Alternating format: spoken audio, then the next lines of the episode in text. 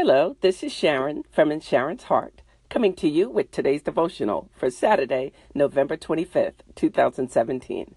Every day I will send out a devotional to coincide with my latest In Sharon's Heart blog post. The devotionals are to increase your faith and confidence because at one time I didn't have either, and I want to encourage others that the Lord will work in our lives when we have a relationship with Him. So stay encouraged and stay inspired.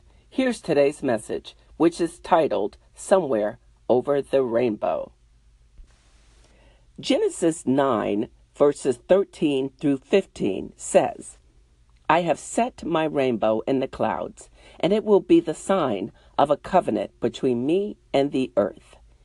Whenever I bring clouds over the earth, and the rainbow appears in the clouds, I will remember my covenant between me and you and all living creatures of every kind. Never again will the waters become a flood to destroy a life or all life. That's Genesis 9, verses 13 through 15. Rainbows have a powerful meaning for us. God flooded the earth because people weren't living right. And the only righteous person he could find was Noah. You probably know the rest of the story.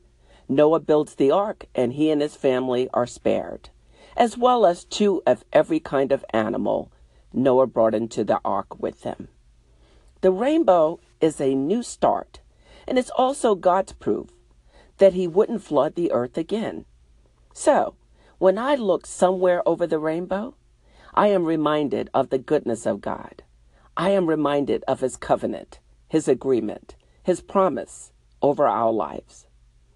Like the appearance of a rainbow in the clouds on a rainy day, so was the radiance around him. This was the appearance of the likeness of the glory of the Lord.